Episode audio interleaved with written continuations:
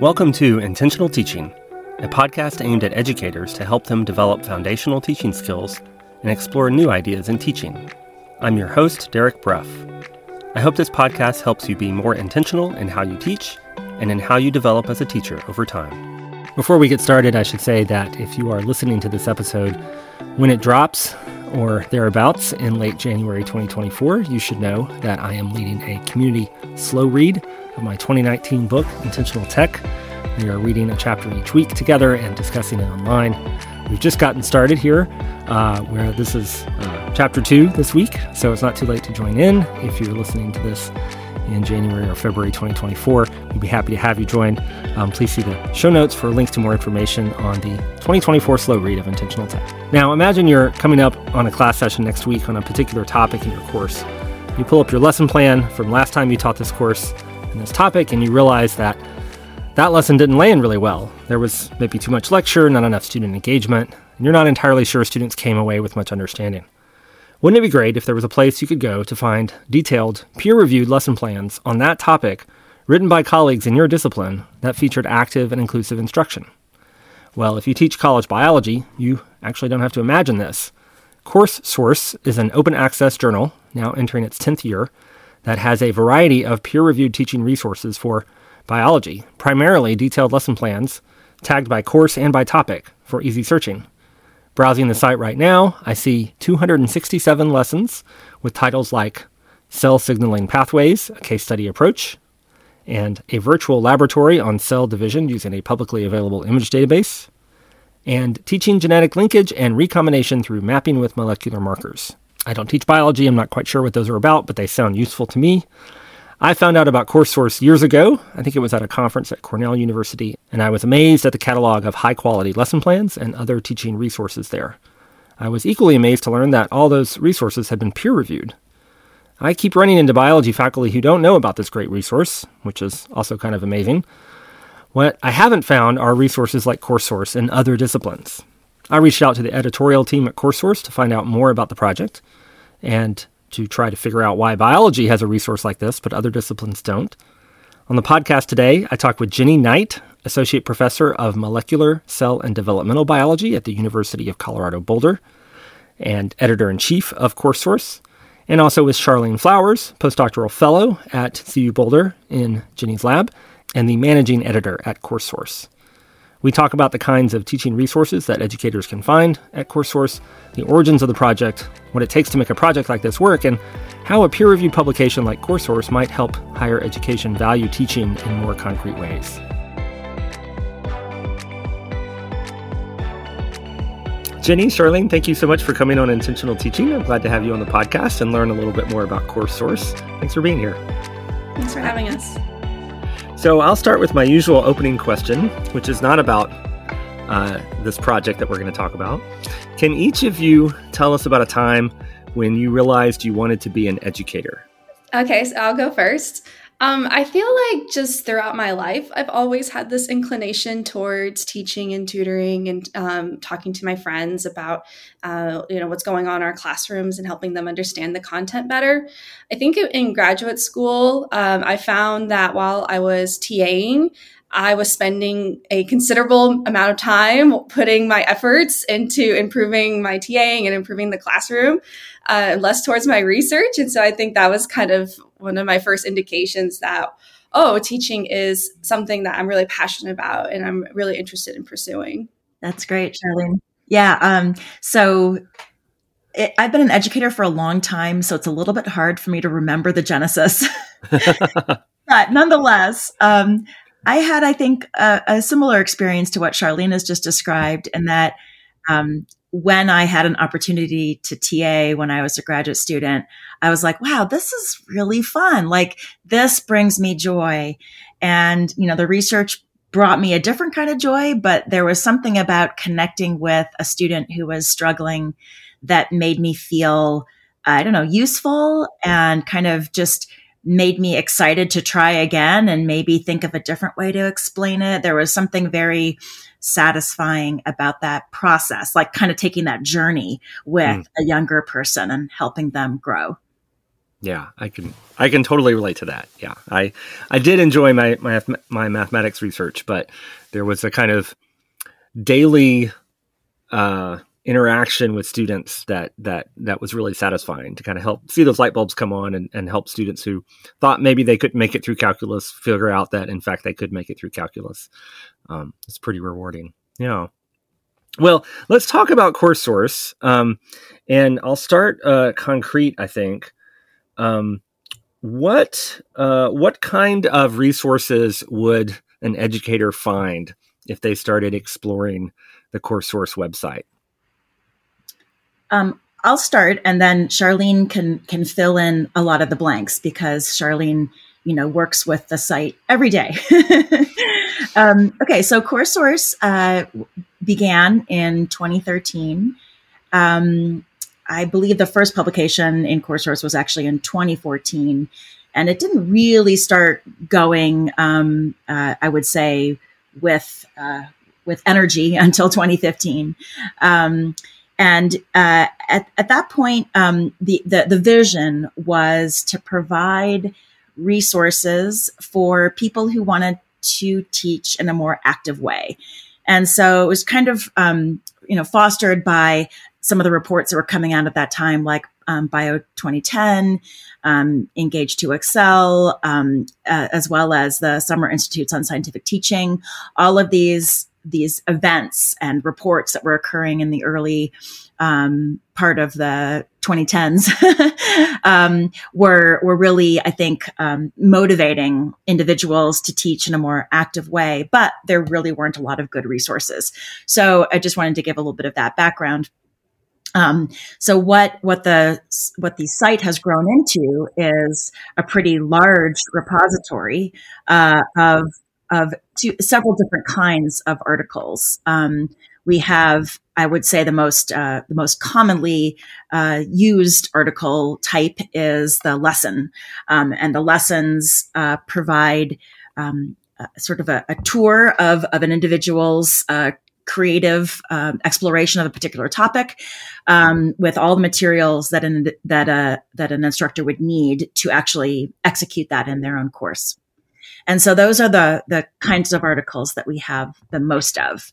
Um, there there are other kinds of articles. Um, we also have um, let's see, uh, science behind the lesson, which um, individuals can, if they uh, have written a great lesson, they can also then explain more of the details about the science. Um, and then we also have uh, teaching tools and strategies articles, and those are a little bit more. They're less of a lesson and more of like a here are some things that we've tried that are really effective, more of the tool on the tool side. Um, and we also have essays um, and reviews, but those are less frequently used. We just recently introduced a new kind of article, which is called a Lesson Plus. And these are um, intended for people who have designed an entire course. Usually it's going to be like a, a course based undergraduate research experience type of course. Um, and the Lesson Plus allows them to publish sort of a sample of their materials, um, as well as uh, then having in their supplementary files all of the materials.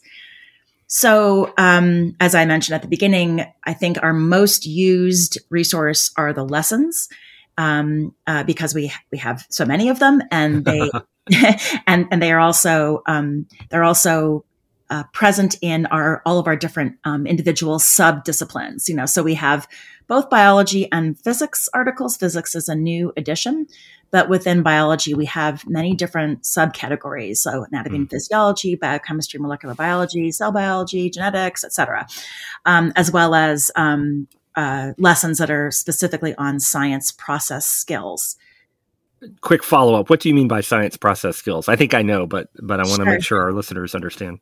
Of course. So science process skills um, are they have.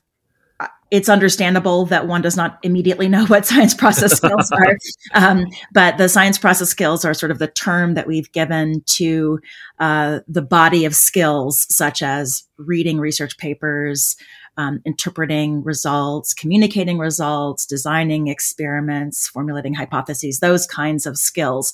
We call those science process skills. Gotcha. Okay. So the skills that might show up in a lot of different courses, actually. Absolutely. Yeah. People can tag their articles, their lessons with science process skills, um, or they can actually write an article that is specifically only about science hmm. process skills. Um, I feel like I hear about websites from my K 12 teacher colleagues fairly regularly where teachers are helping teachers and sharing lesson plans, but I feel like this is more rare in higher ed. And just to be clear, the, the journal is aimed at, at, at, at college level teaching, right? Yes. Um, and the kind of courses that you're looking at kind of cover the whole spectrum of undergraduate biology courses, and and it sounds like you're starting to to reach into physics as well. Is that right? That's right. Um, we're still expanding and trying to figure out how how to navigate the physics space. Uh, the biology space has been um, navigated very well. Um, another great thing about Course Source are the learning frameworks that we have. So um, a few of the courses um, will have a learning framework associated with it. Typically, they uh, the learning frameworks were made by a society or a group of people that have vetted the uh, learning framework with the um, with what the society deems to be important skills or important knowledge. Um, so, for example, in uh, let's see, we'll pull up microbiology. So, for example, the microbiology learning framework uh, was devised by the American Society for Microbiology. And the framework has a variety of learning goals associated with different concepts or different topics. And so when someone is submitting a manuscript in, in microbiology, they can tag their article with those learning goals. The frameworks also have some sample learning objectives that the authors can also pull from.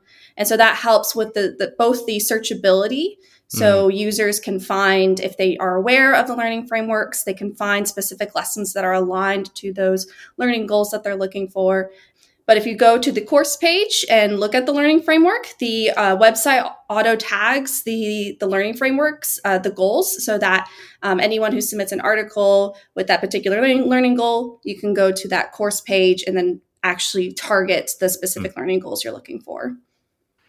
So if I'm teaching that course and I'm kind of structuring my course around this established framework that the professional society has come up with, I might be looking at my le- set of lesson plans for the semester and realize, oh, I, I could really use something different here, and then and then kind of access some options um, through that framework. I love that. Yeah, absolutely. The lessons are are intended to kind of be like cassettes if they're you know only uh, they, the lessons can range from you know maybe an afternoon or a whole class day or a couple class days or a week okay. and so depending on what lesson is written an, an, instructor could just take it and plop it right into their into their classroom and replace something that maybe isn't as active um, that they were lecturing or doing something else before yeah, say more about that. Do you have a kind of standard format for? You said the lessons are your most common type of article. What what kind of components would I see uh, in a lesson that I'm trying to make use of? Yeah, so our uh, lesson um, articles have a template that they follow. So the uh, very at the very beginning of the lesson, after the abstract, are the learning goals and learning objectives, um, and then they have a brief introduction about what's uh, what concepts it does this lesson target, what are some other lessons that have been done in the past, um, and we have a section on um, the scientific teaching themes, uh, which are active learning, assessment, and inclusive teaching. So the authors have to talk about how their lesson um, hits those three areas. Um, the lesson plan itself then is kind of like um, in- instructions for the instructor of how to implement. There's also a table, a teaching timeline table, so they can see the progression of the lesson. And then lastly, there's a teaching discussion area um, they don't need to have uh, formal re- uh, results. Um, the uh, like the theory behind course source is that if if folks are using uh, strategies that are evidence based, um, that they we don't need a fully like fleshed out um, results, but often the instructors will talk about some common observations about how mm. our students are engaging. If they have any sort of like assessments or survey data, they're welcome to share that. And so they'll talk about in the teaching discussion what worked, maybe some adaptations or modifications for the future. How could you use this maybe in a different discipline, for example, or online? Uh, so mm. the teaching discussion kind of bring brings everything together to kind of show how um, how it went and some p- possible avenues for the future. So uh, one thing I've observed is in working with faculty. I remember I was doing a, a summer institute a couple of years ago, and I did a lesson planning activity with a group of faculty, and I think these were biology and math faculty I, were, I was working with. And I had some sample lesson plans that I had kind of scavenged from the internet. Mm-hmm and a couple of my own and we we kind of looked at them together and we annotated and we thought about kind of the teaching choices that were represented in these lesson plans. And it really got me thinking about the lesson plan as a as a kind of communication device. Like how do you describe what you're doing in a class? And i mm-hmm. i remember one of the faculty members said yeah m- my lesson plan is a post-it note with a few words scribbled on it that i stick on the computer in the classroom when i walk in right? And so um, and honestly, I think I had a course source uh, lesson in this mix of of sample lesson plans, and some of the faculty found it a little intimidating because there was so much there, right? Yeah. So so what kind of feedback do you get from f- faculty who might use these lessons in terms mm-hmm. of kind of making sense of such a robust resource and making it kind of work in their own teaching? What what I've heard is that um, p- people often feel like the depth of the information is is very useful because they have a very clear idea of how that person used it in their course. That does not restrict them to using it in exactly that way, nor does it, um, nor do they have to be as organized, basically, in their use of it. So, because we ask authors to be very specific and fill in a whole set of details, we give we give other people the opportunity to use it kind of exactly as it was designed, uh, which lowers perhaps the barrier to inserting something into your class, especially if you're maybe not super familiar with the principles of, of active learning or getting students to talk about something or you know doing something other than lecturing, basically. Um, at the same time, I would say that um, while uh, so, so I know that people have taken source lessons and just adapted them and made them made them their own, which is great. We we love that. Um, and we also know, uh, which is a slightly different answer, um, or it's an answer to a different question than what you asked, but we, we do know that that creating a CourseSource lesson is quite a heavy lift for people. So we, we run workshops. We've run many workshops over the years, um, and and you know we, we, continue to run workshops. We're running one at the SABER West conference um, in just a few weeks. But that is our way of helping people get their resources into a lesson format because there is a lot required. Um, it's doable, uh, but it, it, helps to have you know uh, to have a little bit of guidance in a workshop. So, you know, long and short of it is, yes, the template has a lot in it. Um, we think that that really helps other people see what they can do um, and provides them with any resource they might need to execute it. But but we're all very happy to have people just take it and go like, oh, this is a good idea. I can adapt this however I see fit, you know, and that's great. Yeah. We support yeah. that. Well, and I think a lot about so I you know I work at a teaching center and so my field is mathematics, but that often is not relevant to what I'm doing, right? I'm I'm working with faculty from a variety of disciplines and helping them think through active learning instruction and other teaching choices they might make. And I often have an example of something that's worked in someone's classroom, but there's this kind of um, translation difference, right? So uh, I feel like if I did some kind of small group activity in a math class and I talked to a physics or a biology educator, there's some translation that needs to happen there, right? It's a different discipline, it's a different class context, right? I'm teaching majors, you're teaching non majors, or vice versa. And then if you move kind of outside the STEM disciplines, there's even more translation that has to happen, right? And I hear this sometimes from faculty in a workshop who are like, sure, that would work fine in a history class, mm. but I teach chemistry, right? Mm-hmm. And so, so one of the things that I love about CourseSource is that you're trying to really close that translation uh, gap, right? We're saying, not only is this in your discipline, it's in the course that you're teaching, right? And so it's it's a, it's a very close translation, but it sounds like you know there's still room for adaptation. Yes, so I absolutely. can I can see here's how it works in a class very much like mine, but I also need to kind of make it work for my own uh, my own teaching, my own lesson plans, my own approach. Are there things you do to try to kind of make that adaptation a little easier for for educators who are using the site? I, I think one of the things that can happen uh, that we encourage people to do is in their lessons, they, um, if they have ideas for how it can be executed online, for example, versus in person, or if they have adaptations that they think would make the lesson work better for an upper division course or a lower division course, just depending on how they had designed it, we encourage mm. them to add those components into the lesson. Hmm. So that that is a way that perhaps somebody who teaches it at a slightly different level could get some ideas. Um, I don't know if there are any other resources along those lines, Sharleen, that that I haven't thought of. Yeah, I think, as you said, like in the lesson plan or the teaching discussion, they can bring up those ideas. I've seen lessons where someone has implemented it with freshmen and upper division students. And so they'll provide two lesson plans, two teaching line timeline tables um, and show the differences between how the upper division students maybe had to do a little bit extra work or something. Um, I've also seen um, kind of getting what you were um, asking about, um, like other people's using it.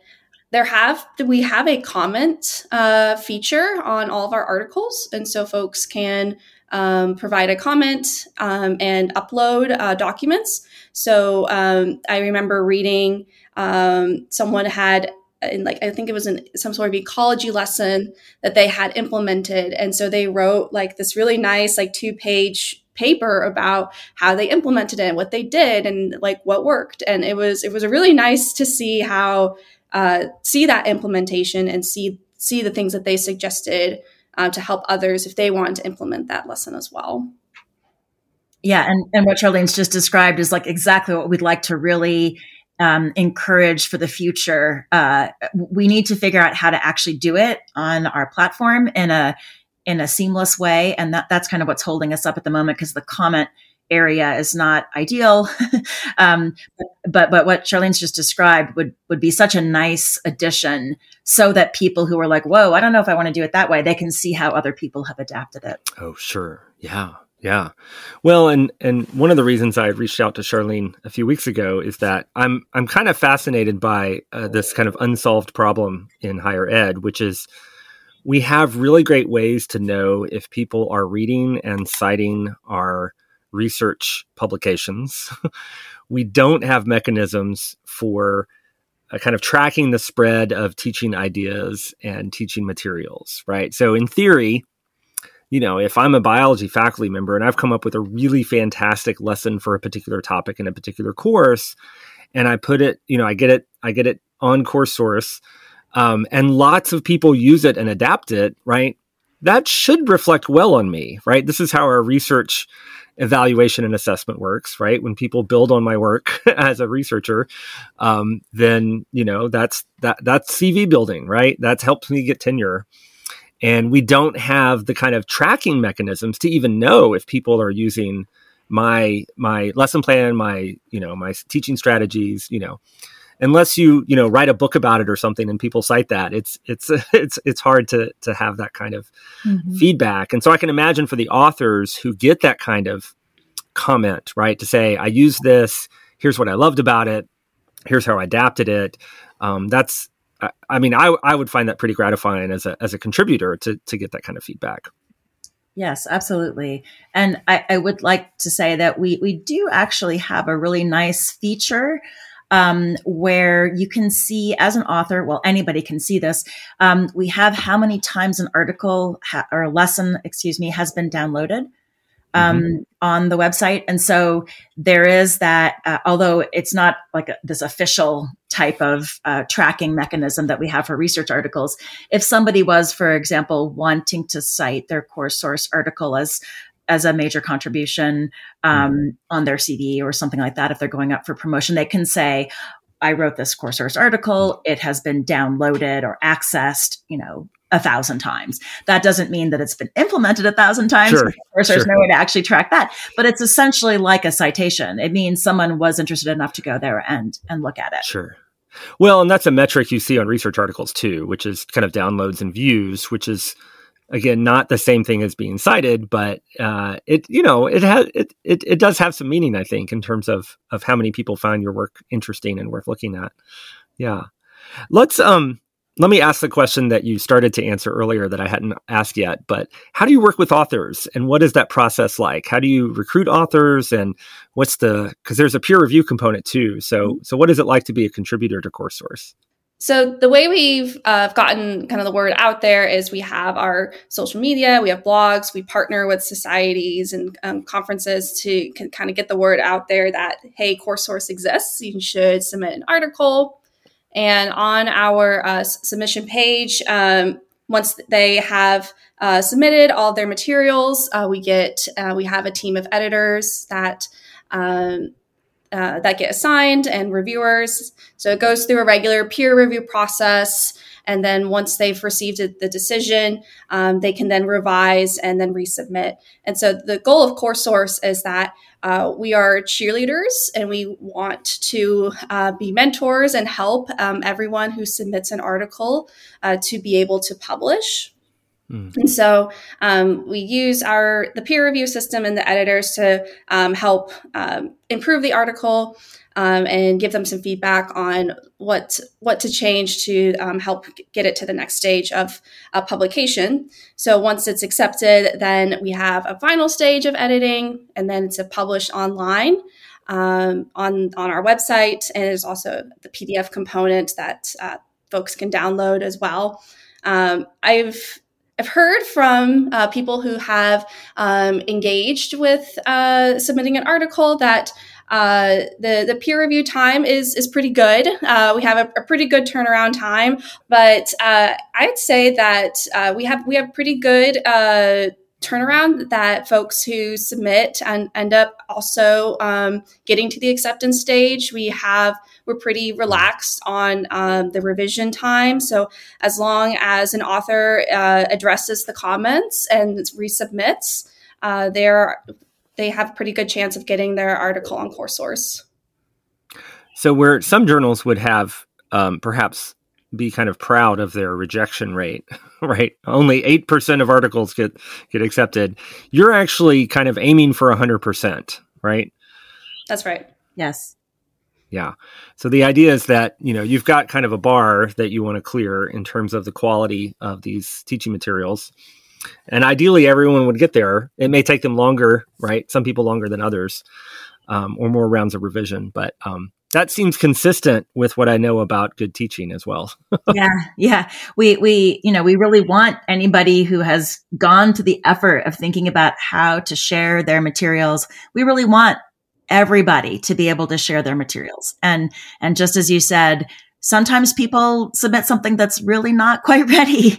Um, and that's okay. Like we just, you know, Sharleen sometimes has to send things back and say, well, things are missing from your, from your manuscript and you need to add these things before we can even set it out for review. Then, you know, once it passes kind of her check, she has lots of different things she has to check. Then, you know, we, we go to the review stage and, and then it, as she's indicated, you know, it can go quickly or it can, it can take a while just depending on, on how people feel about about the materials that have been presented. But yeah, we work, we work with people even over kind of lengthy periods of time. We've had, you know, people, uh, put their article in, revisions have been requested, and they'll say, you know, gosh, I'm so busy this semester. I don't know if I'm going to be able to get to these revisions until next semester. We're like, no problem. That's, you know, part of the process. We will work with you for as long as it takes. Mm-hmm. Um, Do you have a record? Do you have a record for the longest Oh, submission? well, I, we, we do have a few um, people who basically kind of dropped off of the, the, the the mark altogether. Like after two years, we kind of considered them okay. You submitted something, but we never really got to the end with you. There are very few people like that. I don't know about the su- success. How long we have like a person who's maybe been successful. I don't know if Sharleen maybe knows that. I've I re- there was one that came in recently that I think we recently accepted, and it was first. Um, we first received it in like 2020, so it can okay. be many years that they'll, yeah. they'll revisit their article and resubmit, and we're like, oh, this is great. Yeah. and that's not the standard. I mean, obviously, most people kind of want to get their things in and and sure. taken care of, but there are some people who just get you know stuck with something uh, just not enough time to to complete yeah. the process. No, I get that. yeah, yeah, and you know, I agree with Sharleen. Like we've really managed to increase our, I should say, decrease our time um, of of responding to authors and getting getting their articles in online. Um, and we're, we're very proud of that because for a while it was extremely slow. We just didn't have enough people um, in the in the whole works. Um, but we're always looking for new people. We're always looking for new reviewers. Um, we, we definitely need to increase our numbers in the physics area since we've just expanded into physics. We still, you know, we, we don't have a lot of submissions yet, but we also, you know, we need more people just kind of to hear about it so that they're excited about um, using it as a resource. But yeah, we're always looking for new um, editors, reviewers, all that kind of stuff. Yeah. Yeah.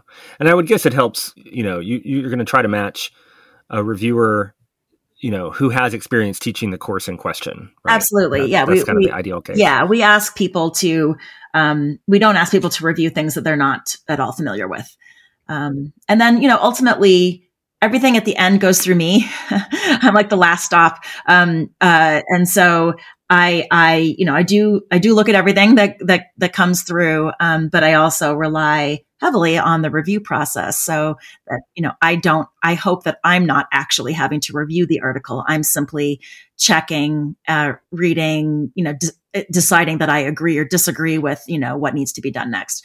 Um, yeah, because I certainly wouldn't have the bandwidth to do it all. You know, that's why we have so many people along the way is that we have to distribute the work because, you know, we're a volunteer organization. Uh, yeah.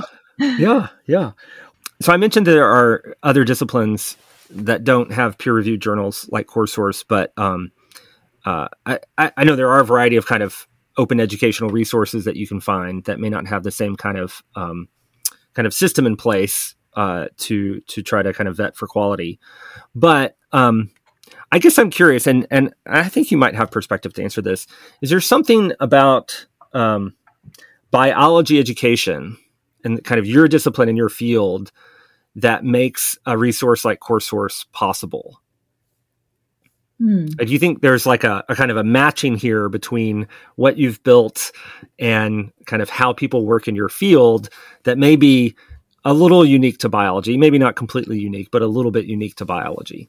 Maybe. Um, it's a it's a really good question. Um, I mean, I've been with the biology education research community pretty much since its inception, um, and uh, I will say that it you know it was a, a uniquely motivated group of people who really started coming together um, around a shared vision, and and and part of that was the Summer Institute. A lot of us came from the Summer Institute that Jo Handelsman and Bill Wood started um, in 2004, I think was the first year. Um, many of us who then went on to really to form SABER our disciplinary society. Many of us were at those original summer institutes and were highly motivated by our interactions with our physics colleagues who were already doing this kind of research. Um, and, and so it may have been a happy, happy coincidence or a happy coalescence of, of people. Uh, but there were some, you know, some big name scientists who got behind the idea and, um, that gave it some traction, I think, with, um, university R1 university faculty who maybe hadn't thought about how important teaching was. um, and so I think that that kind of that that galvanized the community in a way that perhaps didn't happen in other disciplines like chemistry, math, geosciences, etc. So, so perhaps that there was this special grouping of, individuals. I, I, don't know how else to talk about it, but you know that that group of, of individuals who were trained at the Summer Institute, we stuck together and and we really we we really um, helped each other many of us were non-tenure track at the time.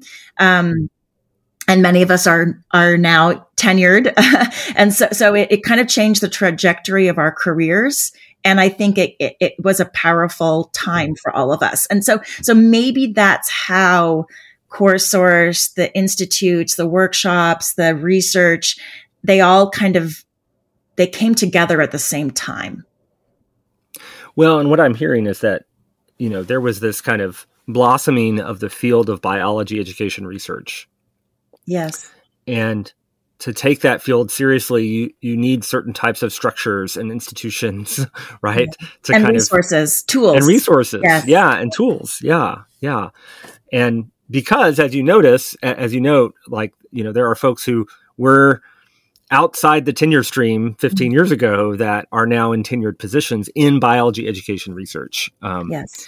And um, I, I, I, I, work at the University of Mississippi, and uh, we have uh, our biology department has now hired two tenure track assistant professors in biology education research, and so that's a that's a new development awesome. for the university. Um, chemistry is trying to get theirs. Um, they've they they're running a search right now, um, and so that'll be a new kind of you know way of of being a, a biology department, right? Um, it's a kind of different type of faculty member that you've that they've recruited, but I'm I'm hoping for great success there. But structures and resources like CourseSource are kind of part of what makes that possible. So. Well, what's next for CourseSource? You said a little bit about some things you'd wish, but what what's what's next for CourseSource? Honestly, it's expanding that physics side. We've been trying for a while to get traction, and uh, Jenny has some exciting developments on how we might get more people involved with physics. Um, one thing that's interesting is with you know in biology we have all these different disciplines that have societies that have learning frameworks, and so we've been able mm-hmm. to like pull in uh, those learning frameworks and because uh, we think having those is, is best for our articles, right? So we, we want to develop more frameworks. And within physics, it doesn't seem like they have these sub-discipline societies. And so that'll be an interesting path forward is figuring out like if there is some sort of learning framework for physics, what does that look like? Who decides what goes in there? It, I think it'd be great to have some more learning frameworks on the physics side, but that that's a huge unknown for me. That's yeah. very interesting territory. Yeah, yeah. I'll echo what Sharleen said. That we um we we do have a, a small grant from the American Institute of Physics to run some workshops for um, people who would like to publish in CourseSource. We're starting with integrating CourseSource with PhysPort, which is a pre-existing um, uh, portal uh, that Sam McKagan runs that that really draws a lot of um, physics teachers in um, and there's a very low barrier to entry and so our idea is to try to get people who are already submitting things to PhysPort to kind of go through the process of mm-hmm. uh, both sharing their their stuff in PhysPort, but then making it into a peer reviewable publication. So we think that that will really increase our numbers for physics. So we're excited about that. Um, but yeah, what what Sharleen is saying about the frameworks, you know, we've just we've discovered that that's super important on the biology side because it really does give people an understanding of you know what what people in the discipline think students should be learning in that subdiscipline. And that really helps guide authors in uh, choosing their, their, you know, their objectives. Um, yeah, so I am sure we can make that happen in physics. It's just it's a, it's a little bit of a narrower discipline. There aren't as many subdisciplines as as Sharleen said. So yeah, that's that's I think it's a big push for us. Um, we had a very generous donation from Carl Wieman uh, to get the physics side kind of rolling. Um, despite that generous donation, we've we, it's been it's been slow work. The the physics yeah. community is just like, what is this thing? We already have our own thing. So that's why we partnered yeah. with PhysPort, and we think that that will, that will help us. Um, and of course, we intend to keep the biology side going and expanding and we're getting learning frameworks up onto all the other uh, we have a couple biology subdisciplines that didn't have learning frameworks and we're getting all of those taken care of now. So we, we feel like we're on a good path to continuing to serve the community, both communities, biology and physics. Yeah. Well, that's great. Well, thank you again for coming on the podcast and sharing. And it sounds like like happy anniversary, right? 10 years of CourseSource. That's pretty great. yeah, exactly. yeah. Well, thanks so much for sharing here on the podcast. I really appreciate it. Thank you, Derek. Thank you. That was Jenny Knight, Associate Professor of Molecular Cell and Developmental Biology at the University of Colorado Boulder, and Sharleen Flowers, Postdoctoral Fellow at CU Boulder. Jenny is the editor in chief at CourseSource, and Sharleen is the managing editor. In the show notes to this episode, you will find a link to CourseSource, as you might expect, as well as more information about Jenny and her lab and her lab's work. One thing I like about CourseSource is they don't require contributors to provide rigorous evidence of effectiveness of the teaching resources they contribute. We know certain forms of instruction are more effective than others when it comes to student learning, so why make instructors reinvent those research findings? That kind of educational research is important, of course, but it's a big lift for a lot of faculty who have limited time or resources for such things. Course Source provides a way for an instructor to share their great teaching approaches with the wider community in a scholarly way without requiring, say, an institutional review board review of their project. We need more mechanisms like this for sharing teaching. I can't tell you how many times I cited some faculty members' blog post about their teaching strategy in my last book because that's where the information was about their teaching. It's great to have that kind of venue, and it's great to have discipline based education research, but it's also useful to have something in between. If you know of other publications like CourseSource in other fields, please let me know. I would love to see more things like this out there and learn how they function. Or if you have ideas on how one's contribution to the wider teaching community might be better recognized in the tenure promotion and reappointment processes for faculty, I would like to hear that too. Intentional Teaching is sponsored by UPCEA, the Online and Professional Education Association. In the show notes, you'll find a link to the UPCEA website where you can find out about their research, networking opportunities, and professional development offerings. This episode of Intentional Teaching was produced and edited by me, Derek Bruff. See the show notes for links to my website, the Intentional Teaching newsletter, and my Patreon, where you can help support the show for just a few bucks a month. If you found this or any episode of Intentional Teaching useful, would you consider sharing it with a colleague? That would mean a lot. As always, thanks for listening.